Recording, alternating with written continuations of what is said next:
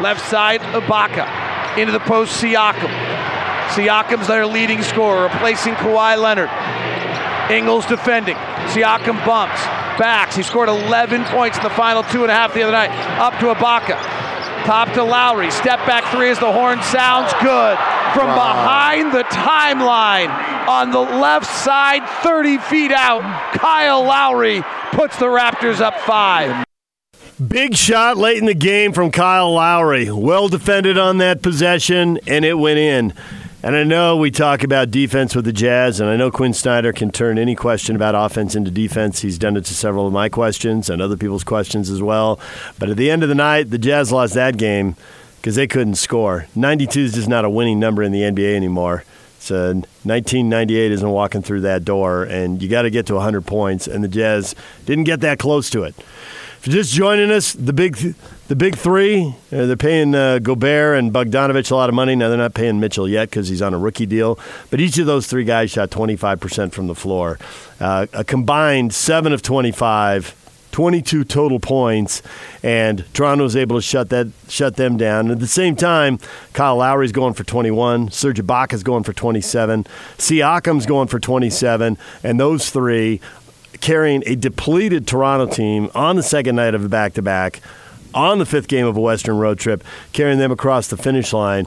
And PK, the word toughness came up in the post game, I would say at least 10 times. Multiple questions to multiple guys, multiple answers, and from rebounds to the way guys were cutting and dominating the paint and getting bumped out of their spots and all that. Toronto was a tougher team as much as you want to go X's and O's and substitution pattern when we've had people tweeting us about they should have left the bench in. You know, Tony Bradley playing uh, playing 16 minutes. There were a couple games earlier this year he played more because he started because Gobert was hurt back in November. But like 16 minutes is like one off his season high, other than those two games. But a season high coming off the bench. Uh, Quinn already pushed the envelope on the bench. The NBA for a long time now. How best? How good is your best player? How good are your two or three best players? Because they decide who wins ninety percent of the games. And if the Jazz are going to shoot like that, which I don't, that's not what they're averaging this year. So it's not how I expect them to shoot. But the nights they do shoot like that, it's it's going to go wrong. It's going to go badly. You're not going to get to 100 points, and you're going to get beat. So when they get Bogdanovich and Mitchell untracked, especially those two guys. But Gobert has been averaging 15 points a game, or uh, 15 points a game this year too, and he got six points. They, they need more scoring punch, and they need it from those guys. Well, they needed it last night, sure. Yeah, they needed it in that ball game. The offense wasn't working well enough. They weren't making shots.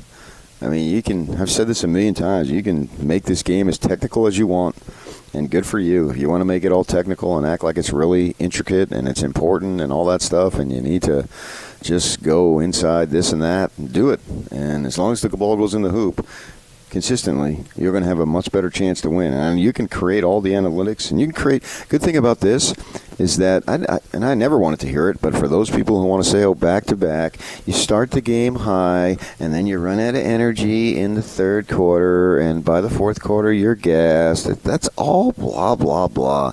And you've got starters out, so what do you expect? More blah, blah, blah. and, and it's a long road trip, so you can't win. More blah, blah, blah.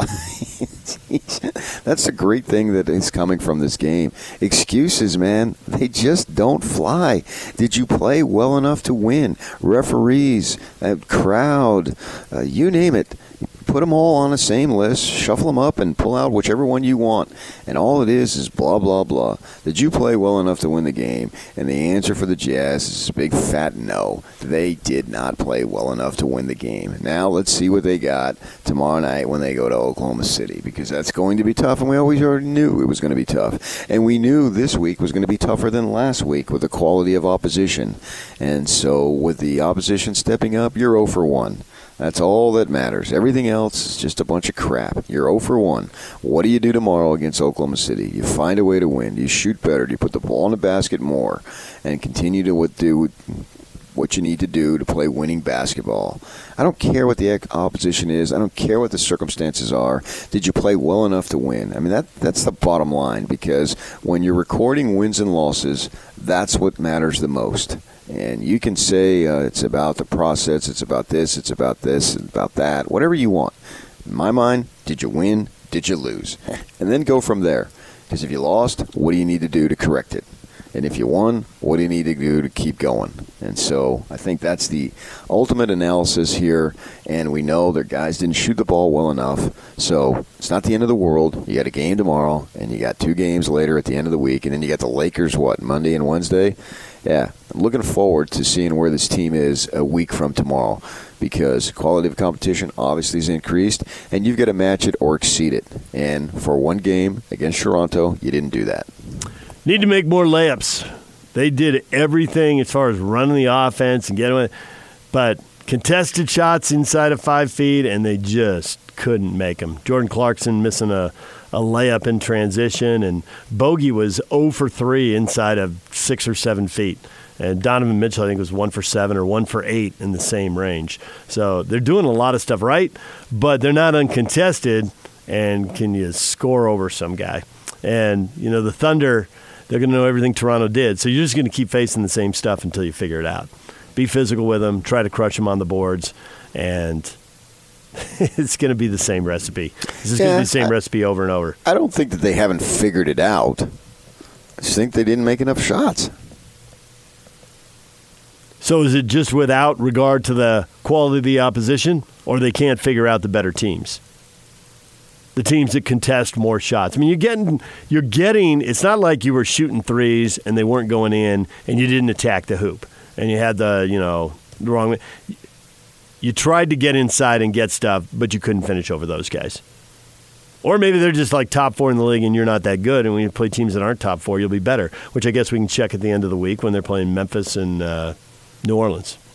Well, I think that certainly Toronto has some serious length there in those two big guys in Siakam and Ibaka.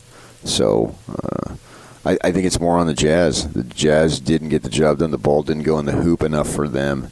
And so I don't think that there's any great mystery. I just don't think this game is that complicated. I never played it, so what do I know? And ball didn't go in the hoop. I think they've got to find ways to to score if if uh, and that's the thing about offense at almost at any, any level is not everything is going to be working all the time.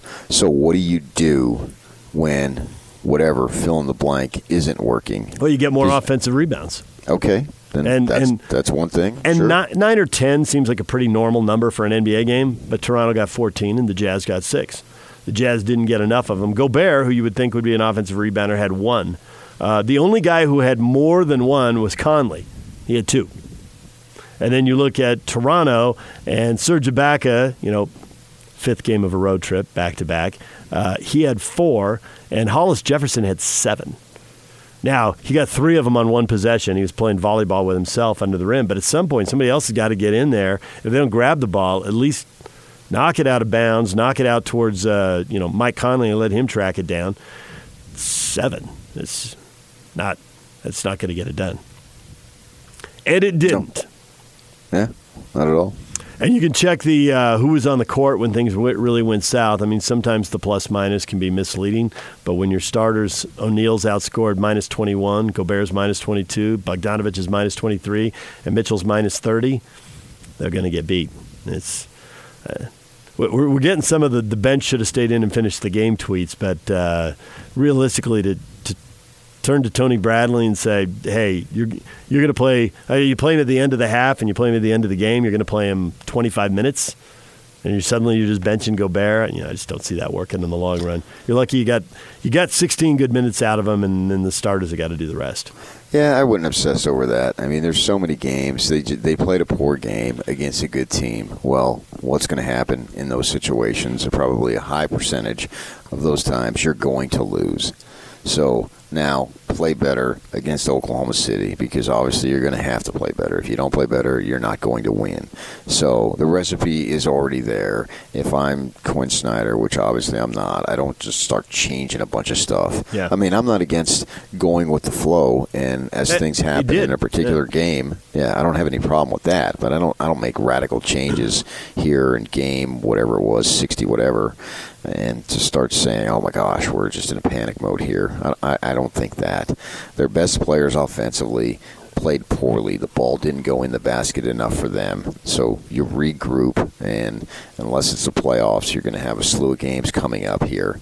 So if I'm the Jazz, uh, you know, I wake up this morning and I'm looking ahead to the Thunder. They're going to probably have a practice later today, get on a plane and fly over to Oklahoma City.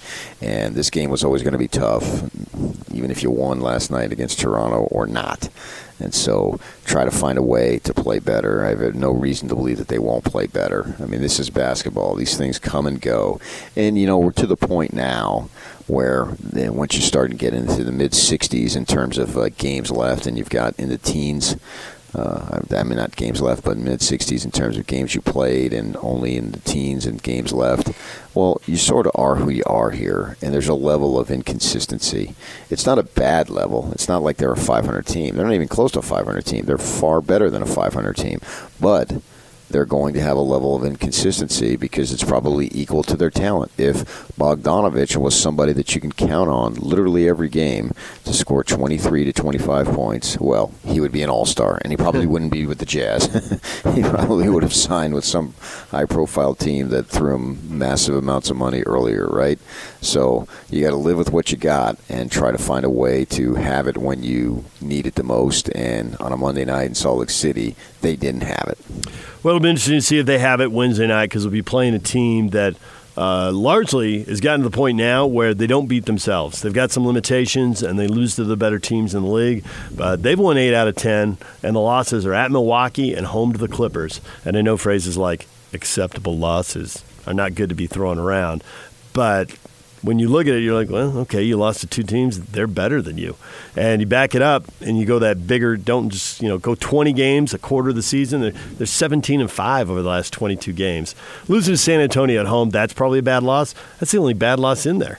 Know, Celtics and Mavericks, those are good teams. So they're not going to beat themselves. The Jazz are going to have to go in and play well and take the win. Thunder have crept within a game now with a win. They would uh, they'd be tied with the Jazz, and they would have won two out of three head to head because these two teams have played twice, and they split the two games in Utah. They've got two games now in uh, Oklahoma here at the end of the year. Jazz make two trips to Oklahoma City, so. Got to play well, got to play better. And, you know, the shooting to some degree is a law of averages. There aren't as many teams as long and athletic that are going to challenge shots inside like the Raptors.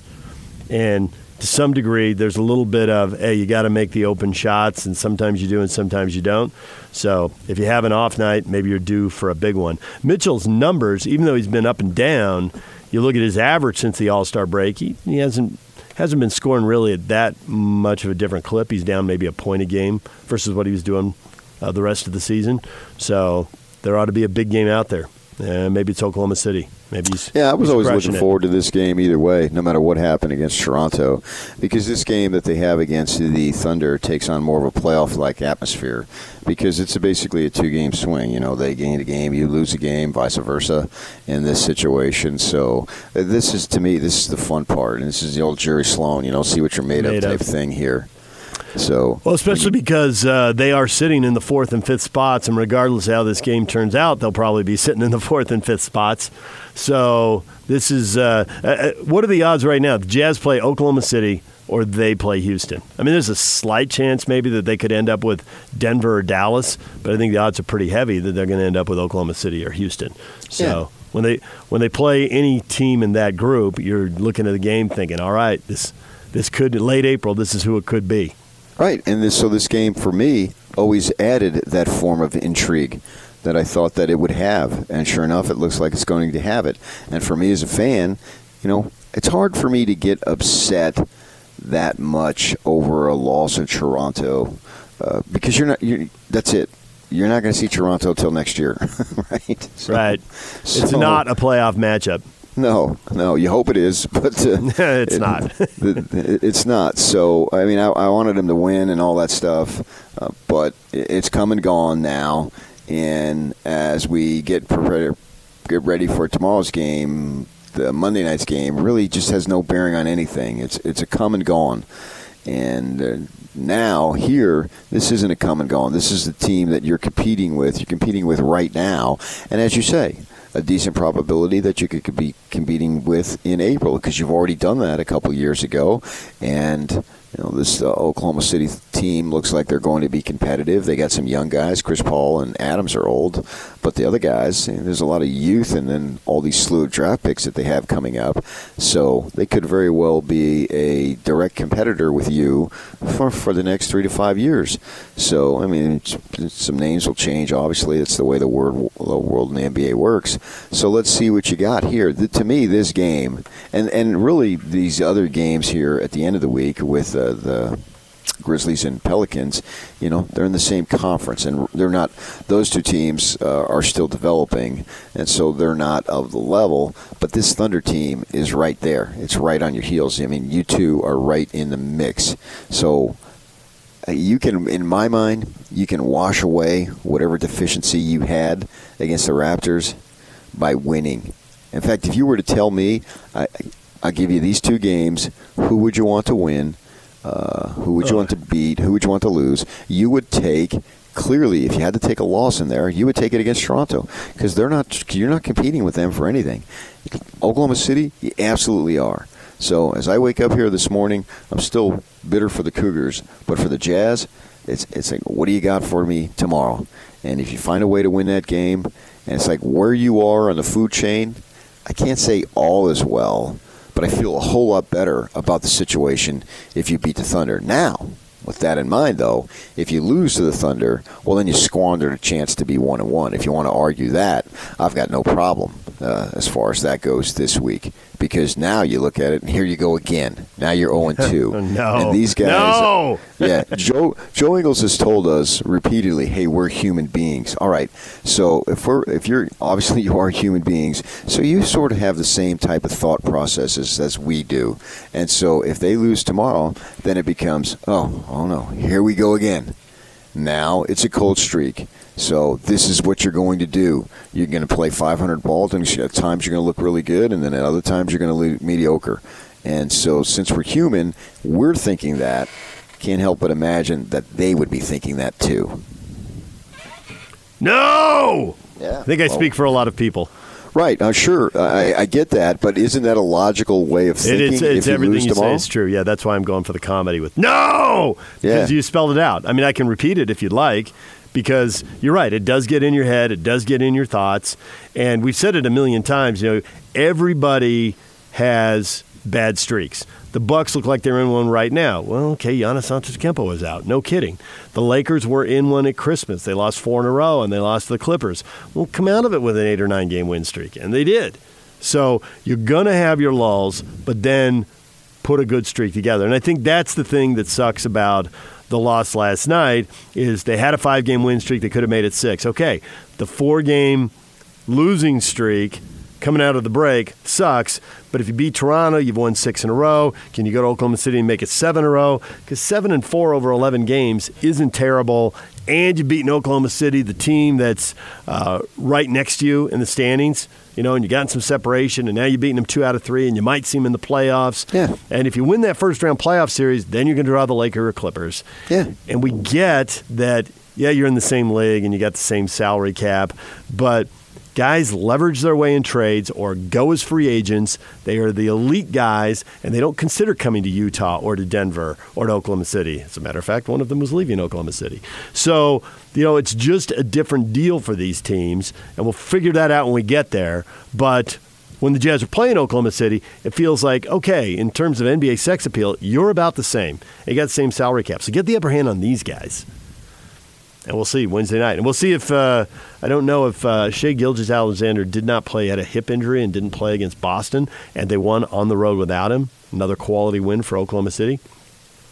And I don't know what his status is for Wednesday's game. Hopefully, both teams will be full strength, but we'll see how that shakes out.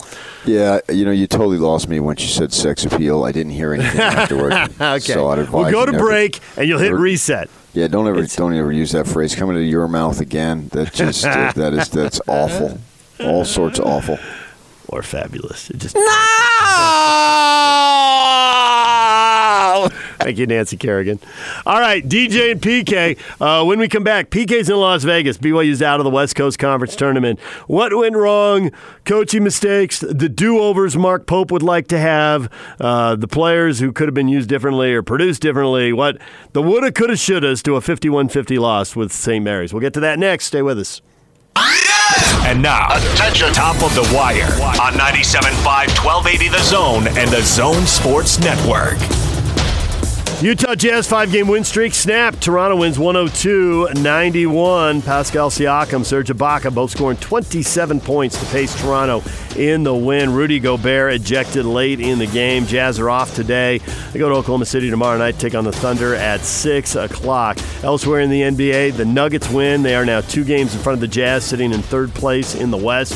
They beat the shorthanded Bucks without Giannis Antetokounmpo, 109-95 the final. Jordan Ford's jumper with 1.4 seconds left gives St. Mary's a 51-50 win over BYU. Gonzaga and St. Mary's playing the WCC tournament title game tonight, 7 o'clock on ESPN. NBA basketball on TNT. It's the Mavericks and the Spurs at 6, the Nets and the Lakers at 8.30. Top of the Wire is brought to you by Homie. Buying or selling a home, Homie will give you up to $5,000 back to help you with closing costs and fees. Remember, it's simple to get started with Homie. See more at homie.com. This, this, this is Hans Olsen and Scotty G. It's what you want. The great Craig Bolerjack. It's been an interesting season to this point. It's been up, down, up, down, up, down. Jazz win, what, 19 of 21. Then they drop five. They win four. They drop, you know, either you're winning or you're losing. But I think consistency's got to be there from here on out. The time of talking about we're still learning about each other, we have to figure things out. You know, time is starting to tick, and the games are starting to really kind of run away from you. So you can't afford uh, to have another drop. This is where you want this team to hopefully. They've been through the rough time. Now they figure things out, and you make a really strong run and play your best basketball before the postseason. Catch Hans and Scotty every day from noon to 3. Presented by your Rocky Mountain Chevy dealers on 97.5, 1280 The Zone and The Zone Sports Network. Clock rolls to the logo. Ford wants to go. Long range two. He got it! 1.4 seconds, and Jordan Ford has put the Gaels up by one. He launches it down the floor. Childs touches it, and the Gaels are going back to the West Coast Conference Championship game. 51 to 50, and Jordan Ford is the hero again. Join the big show. Thursday from 3 to 6. They're going to be at the warehouse at 86 East University Parkway in Orem. Prices so low it'll blow your mind. That's the warehouse. All right, BYU knocked out in the conference tournament semifinal, 51-50 by St. Mary's. PK, you've mentioned that uh, you know the, there were a couple keys to this game. The three guys who usually scored, there was something off, whether it was free throws, field goal percentage, or just the number of shots they got. So that's part of why it's such a low-scoring game. You also mentioned Mark Pope getting out coached. What adjustments could he have made? Should he have made? I didn't see a big chunk of the game doing jazz post. At the end of the game, the one thing jumps out at me is, well, double team Jordan Ford and make him pass the ball because I really, really don't want him taking the game winning shot. Yeah, amen. I mean, I assume that was the St. Mary's announcer that Yak just played. Correct. And what you heard right at the end said it all to me. Jordan Ford, I keep wanting to call him Jordan Farmar, old Laker, UC Los Angeles guy, but Jordan Ford does it again. Okay, the word again. it was so clear that once they took that timeout, they were going to get him the ball and they're going to let him go one on one and do what he can do. It was so obvious. My gosh. So I'm I'm back at Channel Two after the game, and Jake Edmonds was shooting the live shot I did for uh, Channel Two, and so we're there, and a couple of the other guys are still hanging out, right? Because the game's so close. And in the timeout, Jake says, "I hate Jordan Ford." He's going to win this game. As soon as Yoeli missed that hook, I hate Jordan Ford. He's going to win this game. I'm like, dude, this team's better defensively than a whole bunch of BYU teams that have come before it. They need one stop. They're capable of doing this. He's like, Jordan Ford, that guy. I don't want to watch this. That's pretty predictable right there. All your points about again. When a guy who hasn't even been watching the game because he's been working walks in and is like, oh, yeah, they're going to give the ball to Jordan Ford and he's going to beat us because he always does it, and I hate that. Jake went to BYU, by the way. So, I mean, he he knows this forwards and backwards. To your point. Yeah, and so I think on the prior possession, BYU's last possession, I think they had an opportunity to go two for one, but they ran out the clock, and they they didn't do that, and they went to something that hadn't been working at that point, and trying to hope. And I, I guess maybe I can live with that because Yoeli's your guy.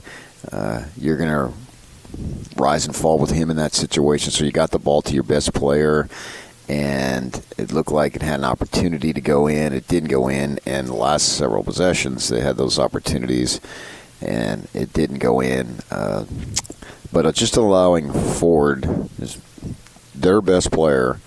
I mean, Fitts is a good player, but he was awful. He had a terrible game shooting the ball. Yeah. I saw the stats. He was he scored. He did score a big bucket late, and He they put did. a graphic up on the screen. I think he was two for eleven or two for 13 Uh-huh. or something at that point. Uh, it was uh, a really bad number. Uh, I got it Right. Hmm. right here. It's two for thirteen. He was two for thirteen. He was one for six, and he missed a couple free throws. It's four for six. Yeah, so you had that going on there. Uh, it, it's easy to say. It's all in hindsight, but I'm not paid the first guess. I'm paid the second guess. Uh, so that I just didn't like how they just allowed Ford to go exactly where he wanted. And Ford in the post game, sitting right there, he said, "Well, once I saw that they had a smaller player on me." and I got, obviously Ford's a small kid too. He said, "I knew that that wouldn't be a problem. I knew that once I got downhill, I was going to be able to get where I wanted to go, and then it was just a matter of was I going to make the shot." And so that's coming right from the kid's mouth. And so they put Barcelo on him, and I can't criticize Barcelo for giving everything he had, uh, but it just wasn't good enough in that situation. And they allowed the opposing team's best player with the conference tournament season on the line to just make the shot. And it just looks so easy. And on the other end, BYU was struggling offensively, and things weren't coming for them. Uh, I would have liked to seen Toolson get some more opportunities. Uh, maybe take the ball out of Haws' hands a little bit because Haws wasn't doing anything. And some of Haws' shots reminded me of Gordon Hayward when he first was with the Jazz. You know, just sort of driving into the lane and then tossing up some off balance thing and maybe hoping you're banking it or gets on the rim and and just sits there and breaks your way and falls through the basket. There was just a lot of a ton of empty possessions offensively. And then Yoeli said afterward, obviously we weren't prepared for this style of game tonight. And that, that, that's not a direct quote, but it's awfully close. Close. So, so does that apply to the fact that it was going to be more defensive minded? The refs were going to let him play Mm-hmm. Yep. and let Yep. stuff go because that's that's the way the NCAA tournaments usually ref. And I can't guarantee how every game's going to be ref, but that's how a lot of games are refed. Yes. And the good thing, because all's not lost here, is uh, yeah, you, you can let's hear for himself. You can you can hear it.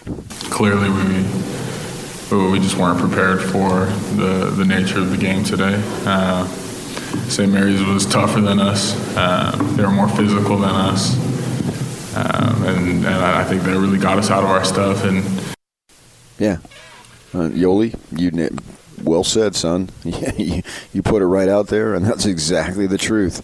And they weren't prepared for it. And and the great thing about Pope, I mean, he was way disappointed. For as I said earlier, been around many locker rooms, many post game conferences in a lot of different sports, and it's fresh in my mind, so it might be some exaggeration because it's right here in the moment. But it's hard for me to imagine a team that was more disappointed in a situation where the season's not over. I mean, conference tournament wise, all is lost again. But NCAA tournament, no, not at all, not even close. And so Pope, I got to give him credit, man. This is the first time he's in this situation. I mean, I know he's a 47 year old guy who's been in basketball for a long, long time, but honestly, I'm not following much of what he's doing at UVU, following to every level I possibly can what he's doing at BYU. So, in my mind, this was his biggest game, and he got out coached and got, I thought, basically Randy Bennett own the referees more, and maybe Pope doesn't have that stature. But the great thing about Mark is that he just put it right on himself, and he did not back down from it whatsoever. He didn't back down in the post game. And then afterward, I'm driving. I got about a 20 minute drive because uh, uh, they got this, some uh, what uh, construction convention here in town, and and, and prices and everything is through the roof on hotels. So I'm way out in Henderson. So I got a 20 minute drive. Well, I turn on the post game because you can get it down here as I'm driving home. And he's doing the same thing, only worse. He's putting it all on himself. So, and I really appreciated that uh, there was no excuse making from Mark Pope whatsoever. He was talking about how he got out coached and how disappointing it was. And sometimes, you know, they get up there and they try to give you a spin. I don't think Mark Pope was given any spin whatsoever. Go back and listen. It should be on our website. There was no spin. He was telling it like it is. His his disappointment was so obvious. And then talking about how he got out coached. So and and and to your point, saying that he, obviously he's been at the highest level of college. He won a national title with Kentucky, so he knows all about how NCAA tournament games are played yeah, and refereed, right. as you said. And so he's going to use this as a learning experience. I have no idea who they're going to play in the first round, but I believe that stuff can be benefited from this loss that they can use and be far more prepared for the NCAA tournament than they were this. It's just that I get BYU fans because you were you were hoping to finally win the freaking thing, yeah. and you had all these seniors, right? And I don't know what the team is going to be like next year. I don't know what Gonzaga is going to be like, but Gonzaga is probably going to have five guys from all parts of the country and world that I don't even know about that are going to come there and be stars for them next year. so it's going to be hard again. And uh, this was your chance. Yeah. It's not like once in a lifetime, but you had all these seniors. And then you, to go out in the semifinals, just completely and totally just as disappointing as can be. The assumption going into this was – hey, without Yoeli at St. Mary's, they nearly won. And then yeah. they did win at the Marriott Center. So on a neutral floor with Yoeli, of course they're going to win. And I think the bitterness comes in different flavors. Everything comes back to ice cream with me. The bitterness comes in different flavors. I think for um, for Mark Pope, you know, coaches uh, they see games differently than the rest of us, and they feel them differently. We've been over that a lot, but I just think when you're walking off the floor Mark is already thinking about, I could have done this different. I could have done that different. I could have called this here. I could have done that there. So he's already second guessing himself on the way to the locker room. Now that's one that's one deal. I think for the fans, and Greg Wrubell tweeted this out, and I think he's spot on about this. Uh, tough at the top, BYU since joining the WCC, and he breaks down the regular season record versus Gonzaga and St. Mary's, and the tourney record and then versus the rest of the league also. So you're 96 and 22 against the whole league, but you're 12 and 24 against Gonzaga and St. Mary's. You're 6 and 12. He put Greg put this in there. 6 and 12 against both teams, and they're 1 and 7 against those teams in the tournament. I don't think Mark has the here we go again thing because he's been at UVU doing his own thing, but for the fan base, it just sucks that they run into these teams and they're one and two versus St. Mary's and they're zero and five versus Gonzaga, and they're eight and two. They pretty much handle the rest of the league. But this, with it's like you say with these seniors, it just felt like this was a chance to do something they haven't done, and it's beat St. Mary's and beat Gonzaga. And you knew Gonzaga was going to be coming for you because the unfinished business, they didn't lose to St. Mary's. They lost to BYU. BYU's the team they want to beat. And now the game's not even going to happen different uh, flavor of bitterness. Oh yeah, for sure. Right, and this group will never get a, chi- a chance to win the West Coast Conference tournament. Well, you know, in, you in got a chance things, to go to the Sweet 16, so right, suck yeah, that's what I'm saying. on. right in the ski, but, but but but you got now you got nine days. Yeah, so. yeah, that's true. But I, I, really think, and the more I hear coaches and players talk about this, and it doesn't matter if it's Mark Pope or Quinn Snyder or Kyle Whittingham, if you come out and you say it doesn't hurt, I don't believe you. You've invested too much time and too much effort, and in the case of college basketball and college football these days, and the NBA, too much money. But certainly, even at the high school level, too much time and effort. Although I guess with all the travel teams, people are investing money there too, uh, for it not to hurt. it has to hurt, but there is either a uh, wake up the next morning rule or a 24 hour rule. And I know it's kind of arbitrary, so pick whichever one you want. Whether you win or lose, at some point you got to move on. In the NBA, the games come so fast and furious. People talk about all the time. Like the next day, whether you won or lost the night before, you got to let it go. After the game that night, you're loving it or you're hating it. But the next morning, you got to turn the page. Now, the games don't, you know, the NBA doesn't get nine day breaks very often. I guess the All Star break they do, but other than that, they don't. So it's going to be a little different for BYU. So Pope ought to feel it that post game, but I've talked to people around the team, and you've probably talked to them too, of the stuff that Mark has done right this year. Well, you have to say, bringing Toolson in, that was big. But mostly what he's done right is he has said or done the right thing for the mentality of the team. Now, maybe he screwed it up here and they weren't ready for a game that didn't have whistles that they're used to getting and they didn't get to shoot free throws that they're used to shooting. And so then when you do get a free throw, you're squeezing it tight and you miss it.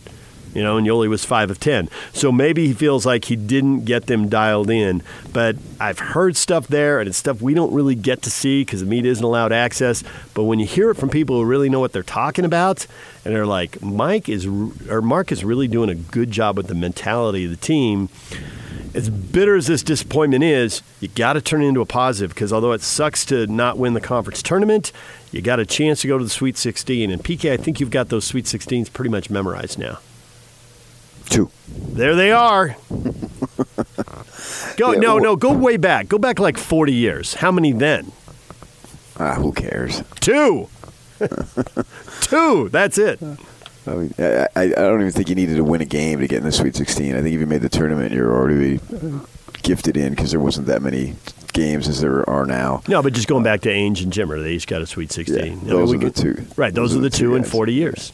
Uh, the the thing that I thought was uh, interesting with Pope as he was talking, and, and I have a lot of confidence in him, and I think he's the right guy for that job. I hope he stays there for 15 years. I don't know what's going to happen, but I have no doubt in my mind that he's highly going to be highly successful.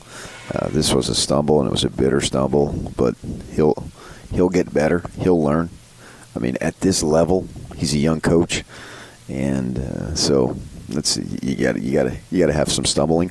But the thing that really struck me is he said, you talk about waking up the next day. He said this will hurt more in an hour or two, and then tomorrow it will hurt even worse. So, given the fact that it's this is not a conference regular season where you have a Thursday, Saturday, Saturday, game, right.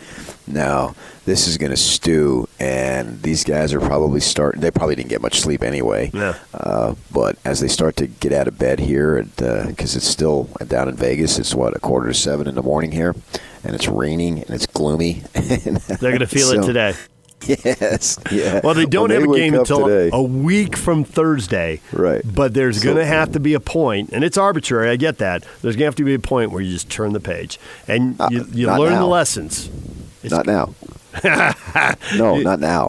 This stings, and this is going to sit in your stomach, and and yeah, all day, all day today, all day. Now maybe tomorrow, because no matter what would happen, win or lose, when you wait, uh, when you get to Wednesday, the season, the rate, the, you know, the conference Right. tournament season is over either way, win or lose, it doesn't matter. And so, but today, today is going to. I can honestly say today is the worst day of their season right now, and, and I'm Oh. all for it. So far. So far, yeah, Right, yeah, yeah, okay, Well, so far, yeah. yeah. The- the oh no, they're not, they're not going to win six games here, buddy. right, I know that. And- but the thing is, if you if you win two games and then you play an excellent team and you play a great game and you get beat, it's going to suck because it always sucks when you lose and the season's over because that group of guys isn't together and we know all the quotes, right? But at least then you will have felt like you did what you were supposed to do and you've done what so few BYU teams have done. That'll be great. If they lose a game like this, where they are out toughed and they miss free throws and they can't make key plays down the stretch and they don't double the one guy who really has it going in the game, who is their best player, has the ball in his hands right from the start, and everybody knows it, including people watching TV in a different state. If that happens again, then that'll be the new low water point or new low water mark here. Um, but they got a week to go over all of it, learn from it, have the guys prep for it, and maybe we'll look back. I mean, it's the one we always refer to, and we've been referring to it for 20 years now. But man, the Utes in '98 lost in the conference tournament. Best thing that happened. Great tournament run. End up in the championship game. I got a question for BYU fans as far as the losses stinging, and I'll get to it next. DJ and PK, it's 97.5 and 1280 the zone.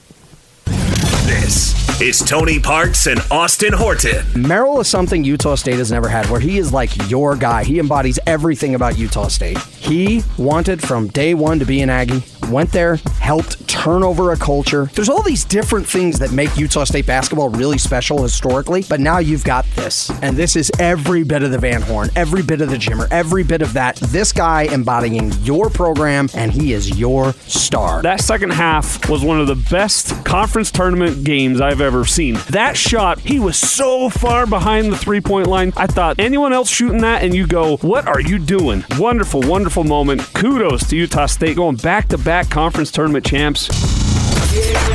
Tony Parks and Austin Horton. Weekdays from 10 to noon on 97.5 1280 The Zone and The Zone Sports Network. Purchase a Ford fans on all you need ticket to an upcoming Utah Jazz game and receive unlimited hot dogs, soda, popcorn, nachos, and ice cream, starting as low as $37 per ticket. Visit UtahJazz.com or call 325 2999 to buy your Ford fans on all you can eat tickets now. All right, Ben Anderson coming up, Utah Jazz radio studio analyst. He was on the pre-half and post-game last night. He's going to join us in our next segment.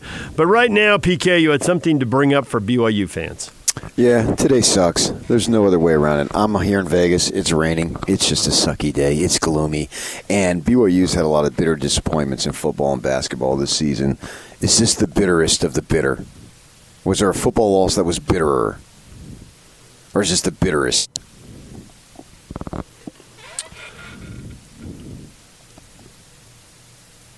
I would say there was a well. I guess it just is going to come down to how invested each BYU fan is in each sport.